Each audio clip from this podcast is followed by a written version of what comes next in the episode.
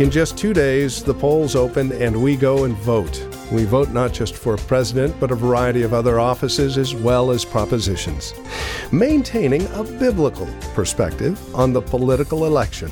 That's coming up next on today's broadcast of Graceful Truth with Pastor Steve Converse. Join us.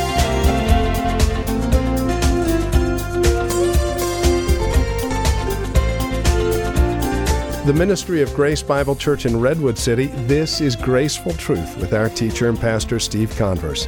A biblical perspective on the political election. That's what we're looking at today, maintaining that biblical perspective out of 2 Corinthians chapter 5, verses 17 through 20. If you've ever cared to know what God's Word has to say on the subject, then we would invite you to join us. Again, if you've got a Bible handy, good one to go to today, 2 Corinthians chapter 5 verses 17 through 20.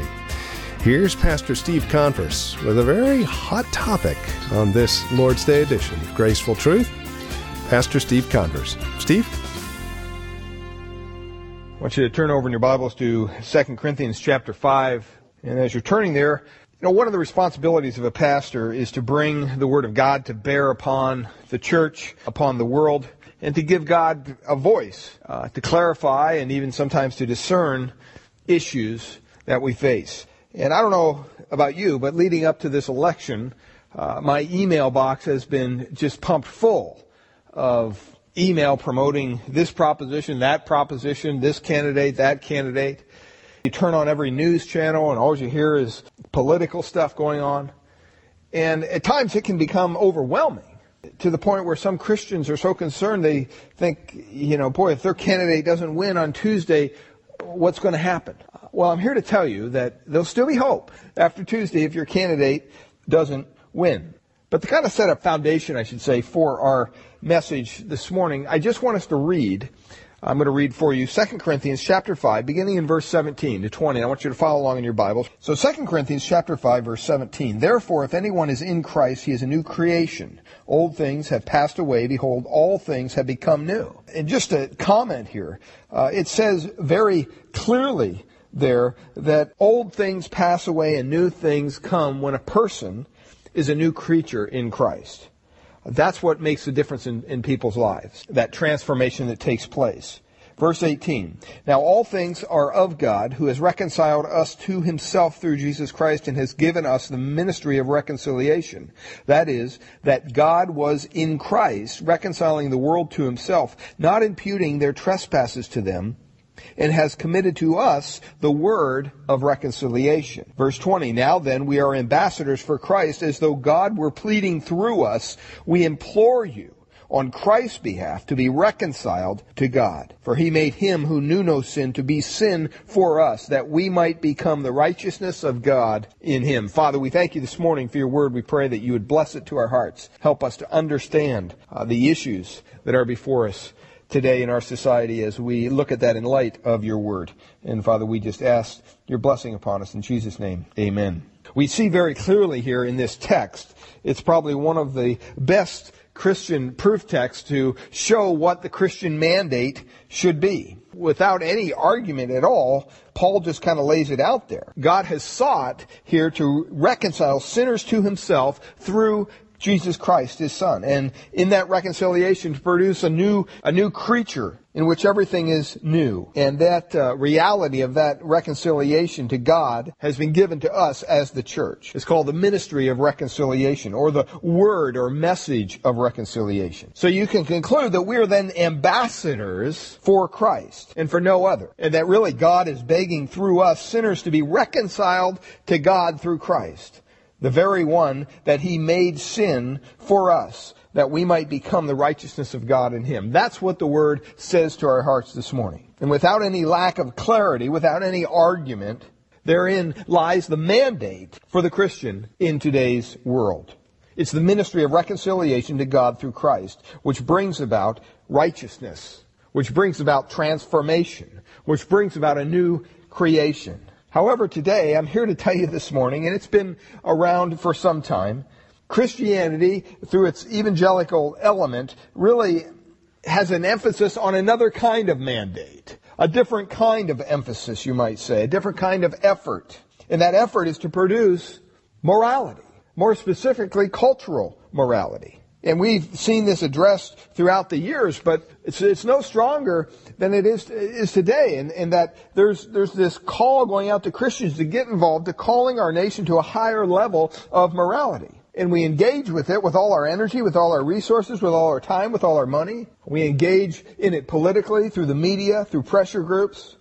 And all that's done to try to change the moral character of our country. And for, for many Christians, we have to understand that that's not what we're called to. Our mandate is not about some kind of cultural morality. The mandate is about salvation. And the last time I checked, the government plays no role in salvation. We should be involved in the ministry of reconciliation. It's the word of reconciliation that we preach. It's not morality that we preach. It's reconciliation with God through Christ, through His message of the gospel. And we should all express a concern, obviously, about the, the debauched morality that we see around us in our culture. It doesn't please God. It doesn't please believers. It shouldn't please you, and I'm sure it doesn't please me. We should desire virtue. We should desire character. We should desire integrity, honesty, and morality.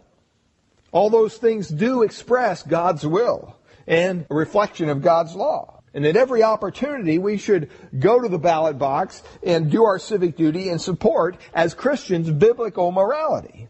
What Christian could do less? It's our responsibility to address sin, to confront sin, to call it what it is, to expose it, to attack it. That's what we're called to do as believers. But that's not the issue here this morning. It's not about whether we're against immorality. Of course we're against immorality. It's all about what do you view as the solution to the problem? We would all desire a lasting virtue to characterize people. Of course we would desire righteousness over unrighteousness.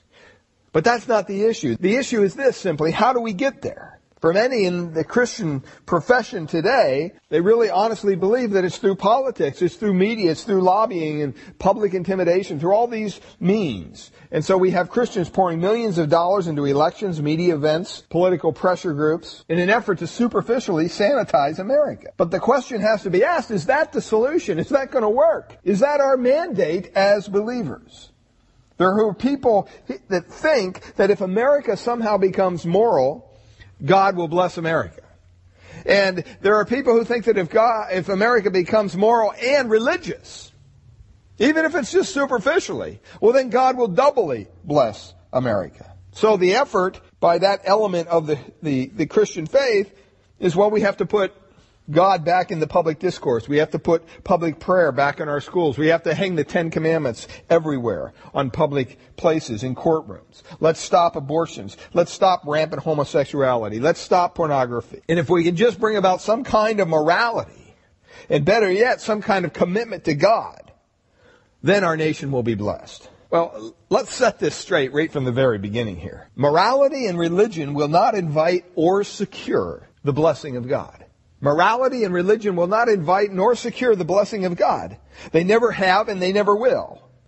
A more moral America, a more moral and religious America does not advance in divine favor one inch. A more moral and a more religious America will not escape divine judgment any more than the Pharisaical Judaism in Jesus' time escaped the devastating judgment of God in 70 AD when hundreds of thousands of Jews were slaughtered by godless Romans. And Jesus warned about that event on several occasions. Let's make it real simple. There's only one thing that God will bless, beloved. Only one thing. He blesses saving faith and love for His Son, the Lord Jesus Christ. That thing and that thing only does He bless. Anybody who does not believe in and love the Lord Jesus Christ is among the cursed. That's what the Bible says. Now, as Christians, of course, we're for morality. And we can do some kind of superficial good, maybe through the political means. Because we live in a republic and a democracy, we can make some efforts at that by doing our civic duty and going to the ballot box, and I'm all for that. Go and vote your conscience before God. But that does not advance us in divine favor, either individually or collectively. As a matter of fact, in 1 Corinthians 16:22, Paul wrote this: "If any man doesn't love the Lord Jesus Christ, let him be anathema." What does that mean, you ask? Let him be cursed. Let him be judged, damned, condemned. There's only one thing God will bless, and that's faith in and love for His Son, the Lord Jesus Christ. Well, that kind of sets the foundation. That kind of sets the picture for you of where we're going this morning. Now, I don't want you to get the wrong picture. I'm not against those people who hate evil and wickedness. I hate evil and wickedness too. It's not about that. It's about the solution. You remember Paul wrote Timothy, a young pastor in 1 Timothy 4:8, and he, he wrote this to him. He says, For bodily discipline is only of little profit, but godliness is profitable for all things, since it holds the promise of eternal life. Not just this life, but the life to come. Now, some of us who don't like to exercise like that verse. We like the first part of that verse. For bodily discipline is only of little profit. But we have to stop and we have to ask ourselves, am I going to spend all of my time working with people to get them to some kind of bodily discipline that will kind of restrain themselves from doing what their fallen nature finds very naturally to do? Am I going to be concerned about the superficial behavior of people? Or am I going to give myself to that godliness which is profitable, the Bible says, for all things? See, that's the true godliness of the soul, which is connected to what? It's connected to eternal life. It's a question of what is our mandate? Where should our energy go? But it's more than that. Because if you're like me, you get swept and you get caught up in all this political stuff. And you're watching the news and you're reading emails and you're shooting emails and you're just sucked in by all that. And when you get swept away by all this, it becomes the kind of this consuming enterprise of your life in the name of quote unquote Christianity. When, if we were to honestly look at it, we're seriously off target. Many professing Christians today are consumed with the public morality issue. We've all heard it called the religious right. Well, what the religious right did, and I'm not questioning their motive, I'm sure they mean well. But what they did is they replaced the saving gospel with a social gospel. And so we have this social gospel that can't save anyone. And that's what's replaced the saving gospel. Morality damns just like immorality. Do you understand that? Morality does not bring about divine blessing. Jesus went head to head, as we've seen in, in the Gospel of Matthew in chapter 7, uh, 5, 6, and 7, with the Pharisees, the most religiously superficial, morally people in his world, the scribes and the Pharisees. And Jesus preached his most scathing, most searing, most severe sermon on the religious right of his day. And in Matthew 23, Jesus' address, he addresses the religious leaders of the time, the moral people. And he says in verse 13, of Matthew 23, he says, Woe, which means damn or judgment, curse you, scribes and Pharisees, hypocrites. Verse 14, he repeats it. Verse 15, he repeats it. Verse 16, he says, Woe to you, blind guides. Verse 17, he calls them, you fools and blind men. Verse 19, he calls them, you blind men. In verse 23 again, he says, Woe to you again, scribes and Pharisees. Verse 24, he says, You blind guides. Verse 25, Woe to you, scribes and Pharisees, hypocrites. Verse 26, he calls them blind Pharisees. In verse 27, he says, Woe to you scribes and Pharisees. And he just keeps on going on and on like that. And at the end of the chapter, he says in verse 37 of Matthew 23, he says, Jerusalem, Jerusalem, you kill the prophets. You stone those that are sent to you. And then he says in verse 38, your house is being left to you desolate. See, Jesus was looking forward to the judgment of 70 AD when the Roman Empire, Empire would destroy Jerusalem. And as I read those words, I thought, this is interesting because I don't remember Jesus ever, ever using those kind of titles, using those kinds of words to describe the people that he reached out to, who were very, the outcasts, who were the prostitutes, who were the criminals. In fact, Jesus spent most of his time with those people, the outcasts of his day, the tax collectors. And they said that Jesus was a glutton and a drunkard and a friend of tax collectors and sinners. That was the label they put on Jesus. And the people that put that on Jesus was the religious right of Jesus' day. See, moralism was never the Old Testament message of the prophets. It was never the message of the Messiah. It's never been the message of the New Testament apostles or prophets. It's never been God's message to a world because when it's all said and done, beloved, Isaiah says this, all your righteousness is as what? That's right. Filthy rags. Romans chapter 3, a very important chapter in the Bible because it describes the condition of human wickedness. And in chapter 3, verse 10, it says, There is none righteous, not even one. There's none that understands. There's none who seeks after God. So whatever imaginary righteousness men have, whatever superficial morality that they may be able to turn on, in the end, they're not righteous before God. It gains absolutely nothing. Verse 12 says, in Romans 3, there's no one good enough, not even one. Verse 19 says, everybody under the law, everybody who lives according to the law, to some degree or another, will find that their mouths are closed. They will have no defense, and the whole world is accountable and guilty before God, because by the works of the law, no flesh will be justified in his sight. So you can become moral. You can change. You can turn over a new leaf. And go ahead and do that. Live a better life. Clean your life up. Clean your act up, as they say. But that has no bearing whatsoever on your relationship to God. The biblical message is not that humanity is divided between the moral and the immoral. That's not the biblical message. Or that somehow humanity is divided between the virtuous and the wicked. That's not the biblical message. The message of the Bible is clearly, as we see in Romans, all have sinned and all have come short of the glory of God. That there is no division.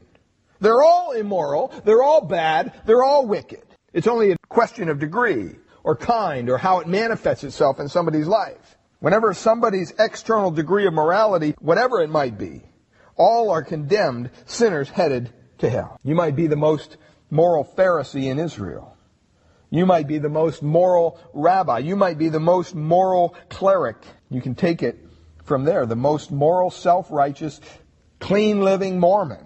And you know what? You're going to hell with the prostitutes and drug addicts and, and such. See, unless you've been reconciled to God through His Son, Jesus Christ, and then if you've been reconciled to God through His Son, Jesus Christ, you have become a new creature, new creation. Old behaviors are replaced with new ones, the Bible says. So if we want to change, we hear about that a lot, especially in this campaign. Change, change, change. What does it mean? Well, beloved, morality saves no one. Morality does not command the blessing of God. As a matter of fact, in Romans chapter 2, verses 11 and 12, it says this, For there is no partiality with God. On the surface, you look at that and you say, well, that sounds pretty good. Sounds kind of fair. God's not going to take sides. But listen what he says. But all who have sinned without the law will also perish without the law, and all who have sinned under the law will be judged by the law. Do you understand what he's saying here? It says whatever might be your relationship to the law of God, it doesn't matter to God. And the reason it doesn't matter is because you can't keep the law to his satisfaction anyway. That's what we're told in Galatians 3. If you break the law in one point, you've broken the whole law. Romans 10, Paul said that the Jews, not understanding the righteousness of God, go about to establish their own righteousness. And we've seen that throughout Matthew. The law of God tells them to do one thing. They go off and say, well, we'll change it and we'll do this. And so Jesus had to come back and say, hey, you've heard it. Well, let me tell you how it really is. So you might get the idea that trying to moralize the country is some sort of noble effort. And you know, when you honestly look at it, a more moral society would make life easier in a lot of ways. But how do you get there? How do you bring that about? That's the question I want to ask this morning. And to be real honest with you, it's not going to be through politics. The last time I, I checked, the Word of God, Jesus did not call us a kingdom of politicians. What did He call us? He called us a kingdom of what? Of priests. Do you know what a priest is? A priest is a reconciler. A priest is someone who brings people to God through Christ. Now there's some, there's some dangers here about this cultural morality. And I'm going to give you a list of several of them this morning. So like I said, this is kind of a different kind of a message for us here. But I think it's a very relevant one and it's a needed one. So let, let me give you some of these dangers that I see as far as pursuing this cultural morality question. First of all, cultural morality is not our commission. We've seen that. It's not our mandate. 2 Corinthians 5, it tells us. The Great Commission says that we should go into all the world and what? Make them moral? No, it says preach the gospel. It's not our commission. So right at the outset, we're doing something that we have not been mandated by God to do, and then we expect His blessing upon it. It's almost like the enemy threw it out there as a diversionary activity. If I can get them to think somehow if they can just make everybody moral, then they'll be over there trying to make everybody moral, trying to pass laws. that they think will bring about God's favor. The enemy knows that's not going to work. As long as they're not out there preaching the gospel, what God actually told them to do, I'm okay with it. I'll get them off track. It's very easy. So it's not our commission, it's not our mandate. Secondly, it wastes immense amount of, of precious resources, time, money, human energy. Do you know it doesn't matter whether you go to hell as a prostitute or a policeman? It only matters that you're going to hell. All this effort to clean up America. Stop and think. The Bible says, can a leopard change his spots? Can an Ethiopian change his skin? Are you able to bring something other than who you truly are? It's just a waste of resources. Ephesians chapter 5 verse 16, Paul writes, Make the most of your time because the days are evil and understand what the will of the Lord is and don't be foolish. Well, what's the will of the Lord, you say? He's told us over and over it's to preach the gospel, the message of reconciliation. That's the will of the Lord. And to do something other than that is just foolish. It's wasted time because God will not bless it. You know, I'm not interested in making this country moral. That doesn't interest me at all. Because I know that that's not going to invite the blessing of God. But I am interested in bringing people who are lost to a saving knowledge of Jesus Christ so that he can recreate them, so that they will become moral. Thirdly, cultural morality sets up inevitable failure. And the reason it does that is because it's impossible to do. You can't do it. No one can truly be righteous and moral before God apart from the transformation of his soul by the Holy Spirit through the gospel message. The Bible says the heart of man is deceitful above all things and desperately wicked. See, if, if God doesn't change someone's heart and recreate it, all you're doing is redirecting their sin.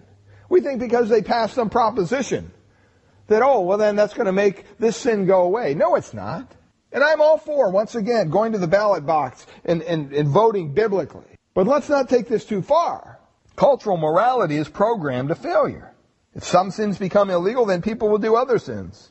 And they'll do what they want, if, even if it's in secret, they'll do it. Because the, the heart is desperately wicked. Also, cultural morality fails to understand the nature of the kingdom of God. Jesus said in John 18:36, "My kingdom is not of this world. If my kingdom were of this world, my servants would fight." What was Jesus saying? He was saying, my kingdom has absolutely nothing to do with the politics here on earth. He's basically saying, I'm not going to waste my time. This isn't what it's about. So to spend all of our time and energy and effort fighting for some element of human society, it misses the whole point. It fails to understand the true nature of the kingdom of God. The kingdom is the realm of salvation where God rules over and he blesses those who are in Christ.